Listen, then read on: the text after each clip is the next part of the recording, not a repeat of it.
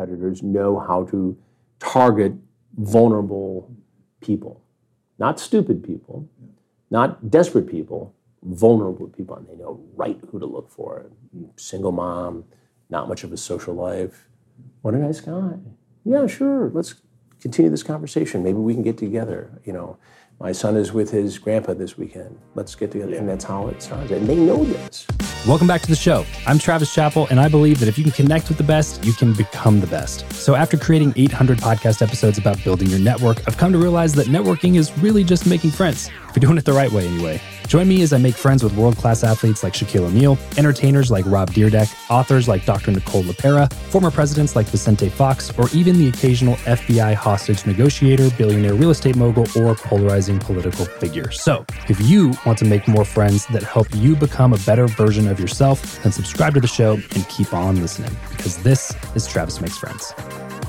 Hey, what's going on, everybody? Welcome back to another episode of Travis Makes Friends. Today, I'm making friends with Chris Hansen. Chris, have a seat. Thank you, Travis. You took my line. Yeah. I'll let you do it. On purpose. Yeah, yeah. Thank you. So, on this episode, for those of you watching, listening, you may be familiar with my producer, Eric. I asked Eric to sit in on this episode because Eric's podcast, Preacher Boys, talks a lot about abuse within the religious subsect that we both grew up in, in the independent fundamental Baptist world. And so Eric has been looking forward to this conversation as well. So let's go ahead and dive right in. I know we're limited on, on time. You got a new show coming out, lots of stuff happening. So before we jump into some backstory and context, let's throw a quick plug in at the very beginning so people know what you got going on sure. and why we're even here at South Point to begin Well, in Vegas, here at the South Point Casino, we're doing a live, interactive, multimedia show on February 3rd, 4th, and 5th called, you know, Predators I've Caught with Chris Hansen. So it's a tell all taking people behind the scenes of 19 years of investigation. So people are going to see things they haven't seen before, hear things they haven't seen before, and have a chance to interact with me. And we'll have some items on set actually from the investigations nice. that, that people get a chance to interact with. But it, I'm excited about it because I think it's an extension of what we've been doing at TruBlu, our new streaming network with crime reporting, and continuing to do the predator investigations and to bring people inside of it. And at the end of the day, obviously there's entertainment value. Mm-hmm. There's a dark, humorous level to it, undoubtedly. Mm-hmm. But it all brings attention to a very important topic. And it's a crime where there is no demand reduction, right? Mm. It's not like the drug problem. So your best defense is education and awareness and how you teach kids yeah. to be safe, just like mm-hmm. you know some of the guys you profile in your your investigations and your your shows to protect themselves. And that's really what it's about. If you can get inside the mind of a predator, understand a little bit how that works, hear the voice of the victim, you can prevent other people from becoming victims. So February 3rd, 4th, and 5th. And 5th, right here at the South here Point. South Point yeah. Hotel in Vegas. So I know everybody out there is always looking for an excuse to come to Vegas, so now you have one. February 3rd, 4th, and 5th. We're going to try to come through uh, with, with me and my wife, him and his wife, and everything. Oh, awesome. Support, yeah, uh, great support the whole Thank thing. you very much. Be a great time. So, rewind the clock, Chris. Sure. I want to go back in time. Whenever I talk with anybody, and I say this a lot, so people that are listening might think this is repetitive. Whenever I talk with somebody who has who has taken something and turned it into a, just a very eclectic and interesting career, I never seem to find that that person wrote this on like the what I want to be when I grow oh, up form when you were nine. It's so, not a career day thing where it's yeah, like there wasn't a booth. Yeah. In this business, you know, if you wait till career day, it's too late. Yeah. You know, but but I, I, I, did always want to be a television reporter. Okay. okay. From a very early age, we grew up in uh, suburban Detroit, a mile and a half from where Jimmy Hoffa was last seen and presumably kidnapped. I became fascinated at 15 years old used to ride my bike up to the crime scene, and, and, we had neighbors who were involved in the investigation. The network news guys were there, the local news mm. guys, the FBI, the police. And so I guess I got bit by the bug a little bit back then. So when I went to Michigan State at, at college, I just walked over from the dorm and signed up for the the campus radio news network. Okay. And suddenly one day I was a reporter. What did your parents do? My dad was in the auto industry in sales. That makes sense in Detroit. Yeah, in Detroit, like virtually everybody else in the neighborhood. And my mom was a, a stay-at-home mom for many years until she decided to go show homes at a development near our neighborhood. A luxury home development was built on when I was growing up what was 40 acres of woods, and she turned that into being head of sales for a major luxury home builder and, okay. and had a, quite a successful career herself late in life. I mean, I don't nice. think she started this till 50s till she was in her 50s. And, and it always it was a great source of pride for me to see how she was able to do this in, in professional uh, ism that she had. And, and my wife and I will be at social settings. We have an apartment in New York City and a home in Michigan, still suburban Detroit. And people will come up to us and say, Your mother sold us a home. You know, 20 years That's ago. hilarious. And she treated us like she would treat you or your two sisters. And that was one of the secrets to her success was she cared Hmm. whether you're the wealthiest person or you're kind of ham and egging it to try and get in this luxury Yeah, home. right. You know, she would tell you this is what you can do, this is what you can't do. And, and she cared about every detail in those homes Hmm. and was the liaison between, you know, the owner of the home building company, it was a family owned company, and the, the buyer and would make sure all the finishing touches were done to their satisfaction. And, and, and she was great. She made a great living. Yeah, that's fantastic. Did they? Was there any pressure or encouragement to do a certain something with your life at all, or was it um, just like go to school, get a good job, do what you want to do? It was there was no you know intense pressure. Nobody went to an Ivy League school, or hmm. I mean, there was an expectation of going to college in those days. My mom was very supportive, and you know. When my dad would be traveling for his job, she would make sure that you know I was out the door at eight o'clock to go Yeah. caddy or you know work at Mr. Pacey's bakery or whatever I was doing. So very, they very much encouraged us. Oh yeah, I mean, I worked from the age of thirteen. There you go. You know, whether it was hauling golf bags at the local country club or doing whatever I was doing. I, I always joked that I only had three prior jobs to being a journalist. It was caddying, Mr. Pastry's Bakery as a baker's apprentice, hauling drywall, and then journalism. That's it. That's Well, that's the traditional path if you Yeah, want to be a journalist. exactly. is- So if you're listening, that's the step. Although hauling drywall with guys from the inner city did uh, did give me a great education, one that you could not get just at Michigan State University. I mean, in, in terms of life lesson and um, dealing with people from all walks of life and, and to- Empathy, respect. well, hard work. yeah. You know, imagine being 17 years old, graduating from Brother Rice High School, showing up to work hauling drywall, which you're not really sure what that entails, but you know that the company's owned by a pal of your dad's, and you're going to make 750 an hour, which in 1977 was a boatload of money and paid for a lot of tuition. And you jump in the truck with Lee Arthur Ramsey, and your job is to take one part of this two sheet bound drywall package weighing hundreds of pounds and get it to the next direction without breaking your partner's back, who's an adult who's supporting his family by doing this, mm-hmm. not just doing it for the summer. Mm. Jump in the truck, it's a pack of cigarettes on the, on the dashboard. He looks at me and says, You smoke? You want a cigarette? I go, No, I don't smoke. He goes, Good. You're going need all the breath you got. Let's go. and he was my partner for the next three years. That's fantastic. He's a great guy, great lessons. Well, there's always like, I mean, journalism is broad. There's a lot of different Sure. stories Oh, you can cover. What made you push in the direction of predators? I know it was supposed to be originally a one-off story, Right, Originally, and then it took off. Like, what drove you to the story initially? Well, I was always interested in investigative crime type stories, um, enterprise stories, uh, things where we employed hidden cameras. And so when I learned about this online watchdog group, Perverted Justice, I started to think if we could use their ability to be decoys online and our ability at the network to wire a house with hidden cameras and microphones, it could be pretty compelling. So at the time, Perverted Justice would put decoys in the chat rooms, and if an adult approached one of the decoys posing as a 12, 13, 14, 15 year old kid, obvious profile, and there was a sexual liaison plan, they would post this person's picture and identity on the website. Hmm. Well, we took it a step further. We created a scenario where we would come face to face with this potential child predator and confront them. So we did so in Bethpage, Long Island.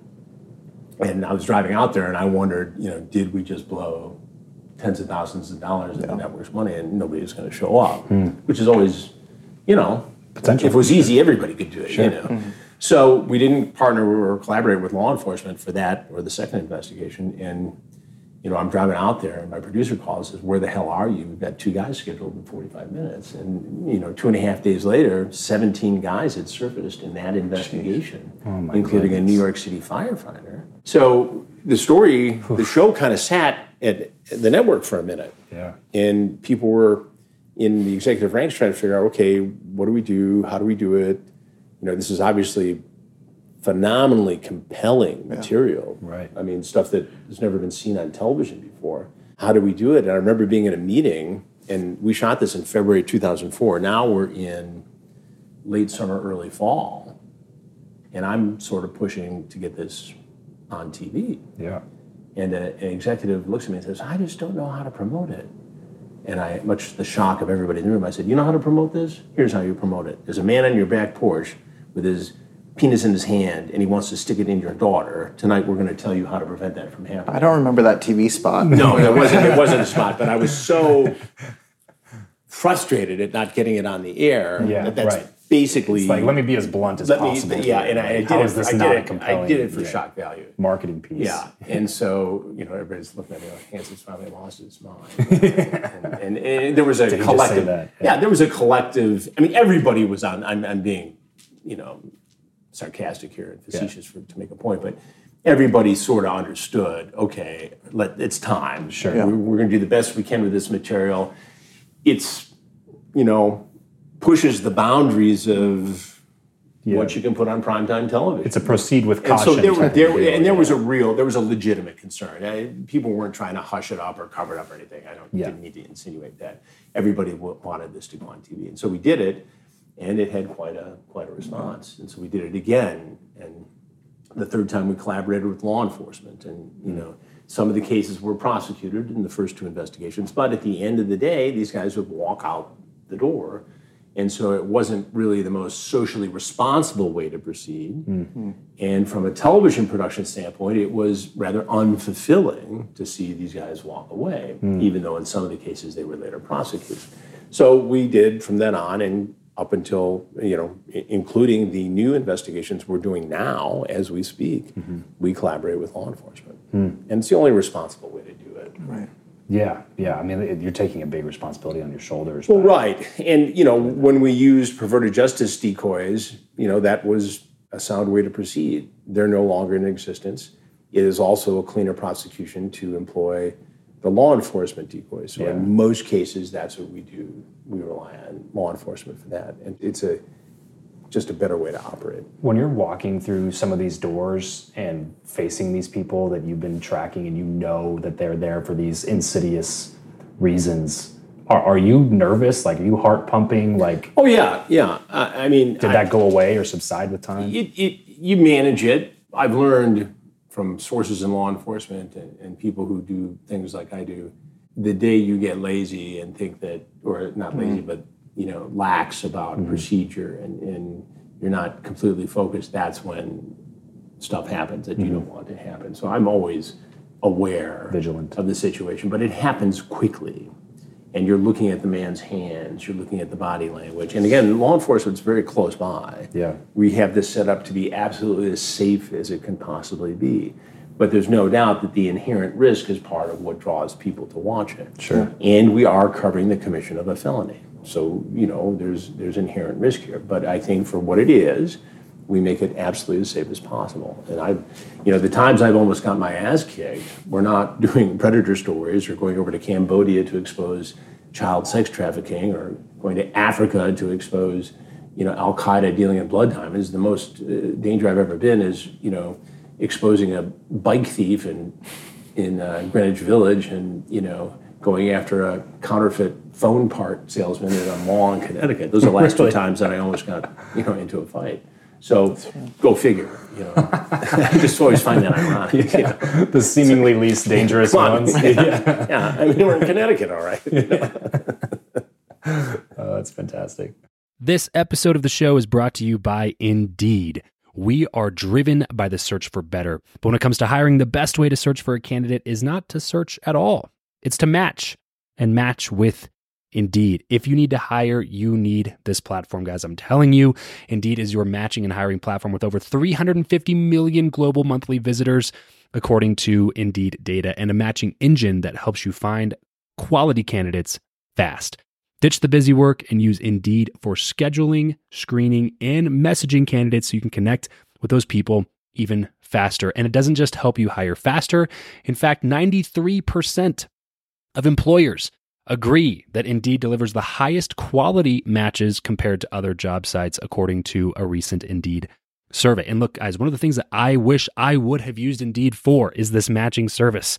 You can search and search and search and search and search all day long, but to actually be presented with quality candidates like like like hiring a a recruiter for you that's presenting people that has actually done the work to vet them and uh, bring quality people in front of you that work by itself is uh, the fact that it's done by a software instead of like a team of high quality recruiters is is pretty insane. So they leverage over 140 million qualifications and preferences every single day, which is why Indeed's matching engine is the best one that you can use. It's constantly learning from your own preferences. So the more you use it, the better it gets at doing the job for you. Join more than three and a half million businesses worldwide that use Indeed to hire talent fast. And listeners of this show will get a $75 sponsored job credit to get your jobs more visibility over at indeed.com slash Travis. Just go to indeed.com slash Travis right now and support this show by saying you heard about Indeed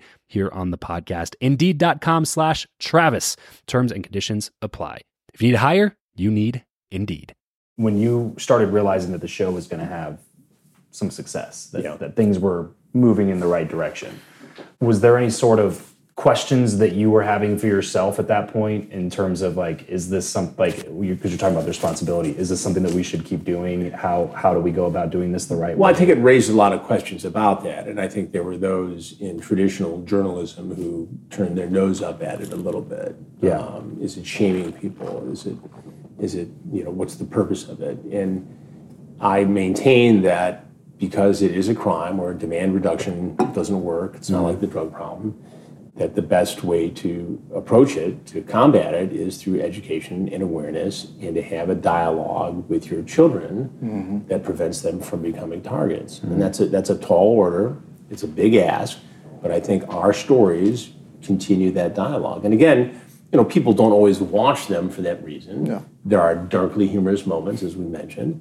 but you know, I don't mind that because it continues to, to, to create awareness. We're doing a big, big story for TruBlu on sextortion and these kids who are targeted online and scammers pretend to be girls and they send a sexually explicit photo to a young man and they get him to send a sexually explicit photo back and then they blackmail him. And sometimes these scam artists are half a world away in africa or wherever and these kids get so shocked and they're 16 17 years old their brains aren't formed all the way they, they're straight a students oh my god what's going to happen if they send this picture to grandma and they commit suicide there have been at least a dozen suicides that we know of in our investigation in these sextortion cases. Wow. I was at the San Jose Police Department last week. They had four sextortion reports in one day, the day before I was doing the interviews. And I sat there with grieving parents who tell me what a wonderful boy their son was. Hmm. And are still coming to grips with the fact that he didn't come forward and say, I effed up yeah. let's get through it. And the parents like, you know, there's no risk here to you. We Right. would have got through this. We would have scrubbed the internet. Who's going to see it anyway? But in their mind, in that snapshot of time, they were so shocked and embarrassed that they took their own lives. Wow. Yeah. And to me, you know, that's the kind of story that you have to really get out there, Mm-hmm. and on many levels. And that, that's what TruBlu allows us to do: is to turn these things around. You know, I've been in this business 40 years, so I have access, I have a brand, and we use it for these types of things that will not only reach people on our streaming platform, but also we can then produce a version that we can give to schools across the country and police departments around the country. And fine, take it. Yeah, You know, we've right. already had our commercial bite at it Sure. Sure. on our own streaming network. Yeah. So share it, give it away, let people watch it, and use that brand in whatever school cafeteria or, or gymnasium around the country that might help somebody from not doing that. It's a waste of a life, and it just you know I approach this stuff as a parent, Right. Yeah. right? Well, that's what I wanted to ask, like, because you were a parent doing To Catch a Predator. Yeah. So, like, I know for me doing my show for the last three years, like, it's hard not to be paranoid Yeah. because it is the least suspecting people. It's like Yeah. you said, there's a NY, you know, New York firefighter. There's You're police the officers. you Yeah, know? yeah. And we clergy, found we've yeah. had clergy come into our sting operations. How did you navigate that as a parent, where you're like, you want to let your kids still have a normal childhood, but also you've seen, I mean, you've seen what's on air, but you've also seen in the investigations. Well, we watched it together, you know, and to me, part of parenting is tricking your kid into doing what you want them to do without them, and let them think it's their idea. I'm going to write that down. yeah, I, I, I, I wish I had thought it up myself, but I borrowed it from a, a, a parent, my parents' age. I don't remember being overly paranoid about it. I mean, I, I, there were boys doing boy stuff, and and you know, I always tried to lead by example as best as I could, and and have them a part of the process. I mean, they're in the business now. One's behind the camera, one's in front of the camera. So Oh, really? they're doing their own thing now. They're 31 and 28, and. Um, I mean, I, there's one funny story that you know one of the, my youngest son at the you know early stages of, of Facebook, they created a fan page for a teacher, and they had a it was a Catholic school, and they had a, a statue of Christ in there, and they made some fun of the teacher, and they uh, got in trouble for it. And so I get a call from the headmistress of the school, and and I'm panicky because I'm in a car headed to the airport, and it's, you know why is the head of the school calling? And she says there's something about your son. And I said what happened? I is everybody okay? Yeah, it's okay, but they created a Facebook. I go oh no, what did they do? And so they they you know, Mr. So and so was great, and it, it should have been a situation where Mr. So and so made him run five laps on the football field Yeah. and been done with it, but instead it elevated into this big thing, and and he learned his lesson. But you know, that in terms of online stuff, we were very fortunate that that's about as serious as it That's does. as to bad. us. That's, Yeah. that's But- Very devious. Yeah. but again, we Sinister were in as the it we were, was. yeah, sinister as it was. But we were on the early stages of this. Now it was stuff was going on, right? And I'm sure there's stuff that happened that I don't know about as a parent. That Yeah, yeah, you know, mm-hmm. even being an investigative reporter, that was kept, you know, swept under the rug from me at the time, but as, so, as so many times happens. But I think it got more difficult to navigate mm-hmm. right after those years because when we were doing Predator, you know, they were young, but you know, they had enough of a watchdog over them between parents that you know, I don't, I don't think anything serious happened. How's it changed all the investigations and things with how much? Because like it's chat rooms on AOL versus now there's Facebook, Instagram. Well, it's so Snapchat. so diffuse now. You know, I mean, when we started this, we merely had decoys on AOL and Yahoo, and that's where all the activity was. Maybe, Yahoo. maybe MySpace. You know, remember that? And now there are countless I mean, unlimited, social really. media platforms, and so there's more activity, more nefarious activity than ever before. But it's so diffuse that it's hard to catch these guys. Mm-hmm. I mean, you've got online gaming, you've got all the platforms that you guys are aware of, that I'm aware of, and stuff that we don't even know about yet. Right. And then it all switches over to, you know, one-on-one DMing or, or uh, you know, texting. But it happens even in the most innocent of platforms, or what we think they are. We have a case right now. We're doing a whole hour special for TruBlu on a 12-year-old girl who was approached by a guy in Florida. A girl was in Michigan, approached, groomed, set up a meeting. He flies up from Florida, has the 12 year old girl sneak out of her bedroom window, meet him in a church parking lot. He takes her to a hotel, sexually assaults her. She uh, goes to the emergency room, predictable injuries. They report it. They find, they go back through the chats, they find the surveillance video at the hotel. They find the rental car receipt. They trace them all the way back to Florida. The Genesee County Sheriff's Department in Michigan goes back down there, finds him, braces him. He gives him a statement. Turns out that he had been stalking the family. We find out just the other night, we find out, got his text, that he's in a Walmart where the girl and her parents are, telling her to go into a family restroom so they can initiate, start this relationship. Oh and you know, you know, imagine how chilling that is. And then he gets her to sneak out the, the window of her home and assaults her. And they bring him up, and he cops out. He admits to two other sexual assaults that went down the same way in other states. Wow. So here's a guy, Peter Pechik is his name, and, and so he's going to be the you know target of one of our big investigations, probably in the next week or two on TruBlu. Well, that's the scary thing is never won. You know. No, Like, and it's, it's and all these guys over and over again. This is my first time. I'll never do it again. You know. Or I wasn't this, going that. to. Yeah, I wasn't. I just we had a guy. Yeah. We just put up uh, on TruBlu the most recent one. He shows up at a house. He's got a jar of weed as big as your your water cup there, condoms, money, all kinds of stuff. And I was just here to you know help her out to keep, get her out of this this bad trash. Well, that's that's my favorite. Is they- the I, I was concerned for her, so yeah, I came to was check. and the kicker to that is, it gets to the point where I say, "Well, there's something you need to know," and um, I'm Chris Hansen. He said, "I knew that." I said, "Well, how did you know?" He goes, "I'm 49 years old. I watch TV. Everybody knows that." So, well, what are you doing here? We're getting now. I mean, like generational like No, it's predators? generational. We have generational followers. We're the third generation of followers now because you know kids pick this up on, on social media, on YouTube, Right. and there's all these other platforms, Yeah. as well as the original ones. But these guys, more often than not, will say in the chat logs, "Hey, you know, this isn't a Chris Hansen thing, is it? Or this isn't a Sheriff so and so thing." No. and they come, yeah, It is not. No, I who- promise. who- yeah, yeah, exactly. Who, who's that? You know, And they Right. show up anyway. We get fanboys now.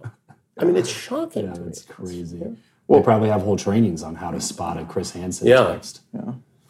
That's that's interesting. Well, I I mean, obviously, I watched the show, and I was thinking back. I was talking to my wife about it. I was like thinking about when I started watching it because I remember watching it with my dad, like young, Yeah. and having conversation about like how dumb these guys are and all this kind of stuff. But obviously, like now through the podcast, through the show, through the streaming service, you've kept you know sharing the message in different ways. So the show you're doing in Vegas, like. What is that approach, and how do you? When you hear live show to get Yeah. to Predator, is, is there a plant in the audience? Like, how are we? it's a very elaborate situation? setup. You know? yeah, I mean, it's a very unique franchise. You know, yeah, it's not like one of those. You know, when the state police has the TV giveaway for all the Yeah. people who are behind on their Check, child check the support. chair next to you. you know. Everybody look under your chairs. Yeah, oh, oh, you, you owe some money to the. There's no no sting that we're aware of there. No, but I, I think it's an opportunity to to satisfy people's curiosity, Yeah. this intent, uh, this intense um, interest in what we do and how we do it. Yeah. You know, and it's a very I, I I don't know if intimate is the right word, but it is. It's interactive. Maybe is the better word. To Yeah. have people in a room that's not too big, uh, and to, to talk about this and to show some things they haven't seen before, and to get behind the scenes in essentially a tell-all, and a tell-all in a good way. Yeah. You know, and, and because there's people always ask, you know, is there anything you haven't shown? Is there everything we don't know? And, and, and for the most part, we have everything out there in the shows. We don't hold anything back. But there are there's context to it that I can give in a show like this uh, Yeah. here at the South Point in February that you can't you can't give in a in a 5, 10, 12 minute piece. Sure. And that's what this is about. And I've had, you know, I've given a lot of speeches and talks to different groups over the years in different places. And, and you know, now that COVID is pretty much opened up again so we can do this, it was a great opportunity to to start here. And it's a template that we can use at college campuses across the country and for groups who, you know, seek to educate people on this very topic. So you have now your own streaming platform Mm-hmm. called TruBlu, which you just launched very recently. The whole idea behind it, and correct me if I'm wrong, is basically a platform dedicated to essentially true crime, these types of Exactly. sting operations. What besides you're you, you're doing a show there? What are some of the other types of shows that people can expect to watch? Well, for instance, we have a, uh, one coming out called The Facebook Fiend, where a number of young women had been victimized by a guy who posed as this new agey, you know, uh, musician, and he would set up meetings. He would sexually assault them, physically assault them, take money from them, and these these, these this grooming would take place over a period of weeks. And these women were so upset that they couldn't get their story told, and they weren't getting you know, interest that they thought they should get from law enforcement. And it was all around the mm-hmm. country. I mean, there's Arizona and Washington State and mm-hmm. Maryland, and this guy was very prolific. And he's a total sociopath. And so they came to me.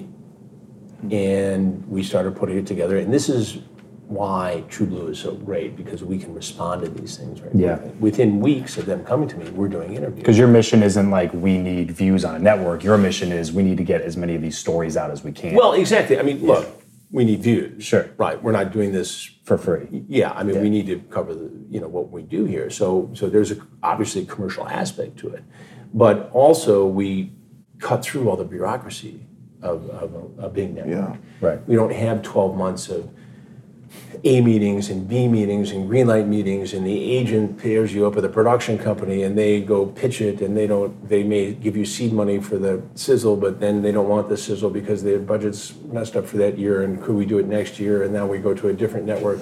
It, it's mind numbing. Now I call Sean Rack, who is my partner at TruBlu, say I need a crew on Thursday. Conrad shows up with his gear and crew on Thursday, and we shoot the story. That sounds much better. Now, because it is much better. and, and, and look, I'm in a stage of my career where I can do this. Yeah. Right. But because of the investigation, partly because of our investigation into the Facebook fiend, charges were filed in Washington State. And because of our investigation, they were able to determine that he was in New York. Hmm. And they were able to get a warrant. Hmm. And they were able to get the marshals to grab him. Awesome. And they went out and got him and bring him back to Washington to face criminal charges. Now, I've watched a lot of these cases, and a lot of these predators, all kinds of predators, know how to target vulnerable mm-hmm. people. Not stupid people, Yeah. not desperate people, vulnerable people, and they know right who to look for. Hmm. Single mom, not much of a social life. What a nice guy. Yeah, sure. Let's continue this conversation. Maybe we can get together. You know, my son is with his grandpa this weekend. Let's get together. Yeah. And that's how it starts. And they know this. What's your advice to somebody? Like, there's so much good things that come from Oh, absolutely. from DMing people on Yeah. social media or from We get stories all the time. yeah, a lot of great a lot of great couples have come I out have, of it. I have friends who met and married because of their Sure. relationship on, on social media. Sure. So, so what do you do? Like, hey, if if this person invites you to their hotel room, probably not a good fit. No. But like, go to a busy area, meet first time It's at got to a be in public. restaurant you know, and, somewhere and, or and whatever. look, we're doing another story on you know dating sites. Hmm. You know, we have a whole franchise that we're developing on you know to catch a serial bad guy dater. you Yeah. know. and uh, there's a lot of common sense that has to go into it. And what I preach to kid parents and to kids, if you don't know somebody in real life, you don't know them online. Hmm. And the guy who sends a picture of a you know good-looking surfer dude from San Diego could be a fat 68-year-old, you know, in his mother's basement uh, in his underwear, surrounded by pizza boxes. Right. You know, so you don't know what you have, and so you need to do your due diligence. And it's sad that you know if you're a single guy or gal looking to to you know create a relationship of some sort, that you have to be a private detective. Yeah. I mean, it really. I mean, it's sad that you have to do that. I mean, you know, in the old days, you went to the the restaurant or the bar, or you met people at work, or you know. But the pandemic largely changed all that. I mean, there are people whose only relationships for a period of Even a year or coworkers, you know, Yeah, I mean, totally- it's, it's we're isolated, and it, when it comes to inappropriate contact between adults and children, it soared during the pandemic.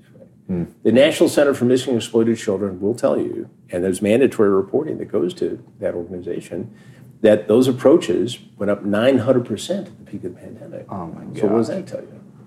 And so it's across the board. It's not just adults trying to do horrible things to children. It's adults on adults. It's you know any Yeah. kind of scam that you can possibly imagine. I, I think you highlighted something eh, because I, I- I know naysayers of you, and I see naysayers of what I do that go into this is law enforcement. Let them cover it. Why are you talking about it? Why are you sharing it? And I think from what you just said, like one, there's too much for law enforcement to even possibly handle Right. all of it. But on the other side, like where do you see that responsibility kind of end with you exposing versus let's step away from this and just wait for law enforcement to handle this? Well, that's a very good question. I think I found the balance with the kind of proactive enterprise journalism that, that I practice.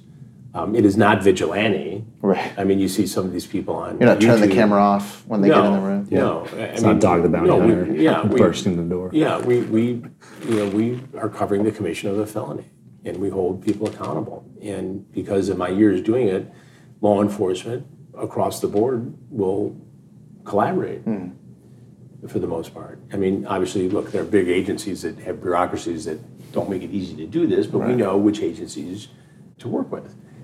It's not the vigilante thing where the guy does research, you know, finds a guy who's doing this and just jumps out of the bushes and makes 10 seconds of dramatic video. Yeah. There's a In lot of those case- guys There are a lot of those guys. up And, and those cases are very difficult to prosecute. And so you get a guy who's mm-hmm. done something bad who walks. Now, I'm not, you know, criticizing all of them. Some of them have done work that's led to prosecutions. Some are well-meaning, but more often than not, these vigilante groups are problematic for a lot of different reasons, including the fact that they're just out to get clicks and attention and, and- Sure. and gain money. Now, I like clicks and attention, Yep. and I like to have a commercial enterprise. I get it, but the way we do it is much different than the way some of these other guys do it. Yeah. There is plenty of room in society for citizen journalists Yeah. and people who have podcasts and people who help solve crimes and create discussion and awareness. There's a whole industry onto itself of that, and that's good. Citizen journalists should have a voice, but it can go downhill quickly Yeah. Sure. if done irresponsibly. Yeah. And not ethically. Yeah. know, Yeah. I wish we had. I wish we had a lot more time. There, there's a lot more things that we could dive into. Well, I think promise I'll come back. I, I Yeah, enjoyed well- this very much. We'll do a we'll do a part two. We'll do a part two. Um, uh, maybe head over to our studio once it's finished up. Do a part two to this. But just before we take off, want to re-highlight February third, fourth, and fifth. Right here? Here at South Point in Vegas. Anybody that comes, let me know if you're coming to town. Love to meet up and say what's up to you because I'll I'll be in and around uh, that time period as well. And then TruBlu. If you're watching, listening, any of these stories piqued interest. That's kind of where I want to wrap up. Is can you tell us something that's on TruBlu that people will need to go check out?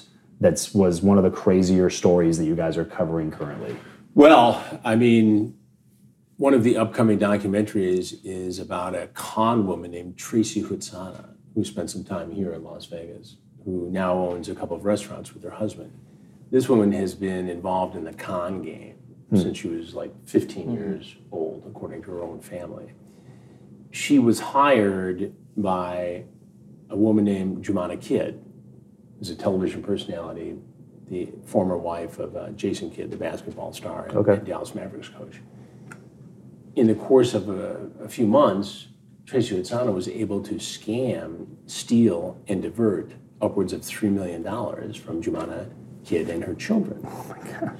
And this might have gone unprosecuted and, and unknown to many people, but for Joumana becoming a detective on her own and really bringing a great case to NYPD because the accounts, even though she lives in LA, the accounts were still in the New York area, and the FBI, which investigated. And we got in very early on this case and have chased, you know, Tracy Hutsana around to hold accountable. And it's a it's an amazing yarn. Wow. Uh, so that's at the final stages of production now. Obviously, we've got all the new predator cases. We've got this extortion special coming out. We've got um, the uh, Facebook fiend that's about to come out, and many, many others. And then we have some some lighter fare. Um, we have a, a whole series uh, on firehouses around the country and, and the food they serve and the different recipes. It's, it's just really fun. And then we have a, a whole cache of films and documentaries. My partner Shawn Rech among other films he did before we became partners, did the, the White Boy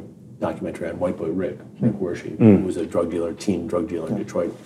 A story that I broke as a young reporter in Detroit in the 80s. no way. Okay. And that's how I met Shawn, was he interviewed me for that film six years ago, and we got to talking. And he had launched uh, American Gospel TV, Okay. which is a, you know, a gospel-themed streamer. It's done very, very well. And uh, he, con- he got together with me and said, let's do this for crime, and that's what we're doing. Awesome. Love it, love it. So if you're checking this out, February 3rd, 4th, and 5th here in Las Vegas. Um, and then uh, if you're watching this and it happens to be past that date, then go subscribe to TruBlu. Check out some of the shows that Chris is putting out. It's always, always compelling, interesting, intriguing content. Watch WatchTruBlu.com, T-R-U-B-L-U, podcast Predators I've Caught. Predators I've Caught, the podcast. Yes. So go check that one out. Totally free. Listen, whatever podcasting platform you're listening on right now, go check that one out as well. Chris, thanks so much for coming Thanks, on. man. I pleasure. appreciate it. No, it was a pleasure. sir. Good luck with all your endeavors. I appreciate Thank it. you. Okay, guys.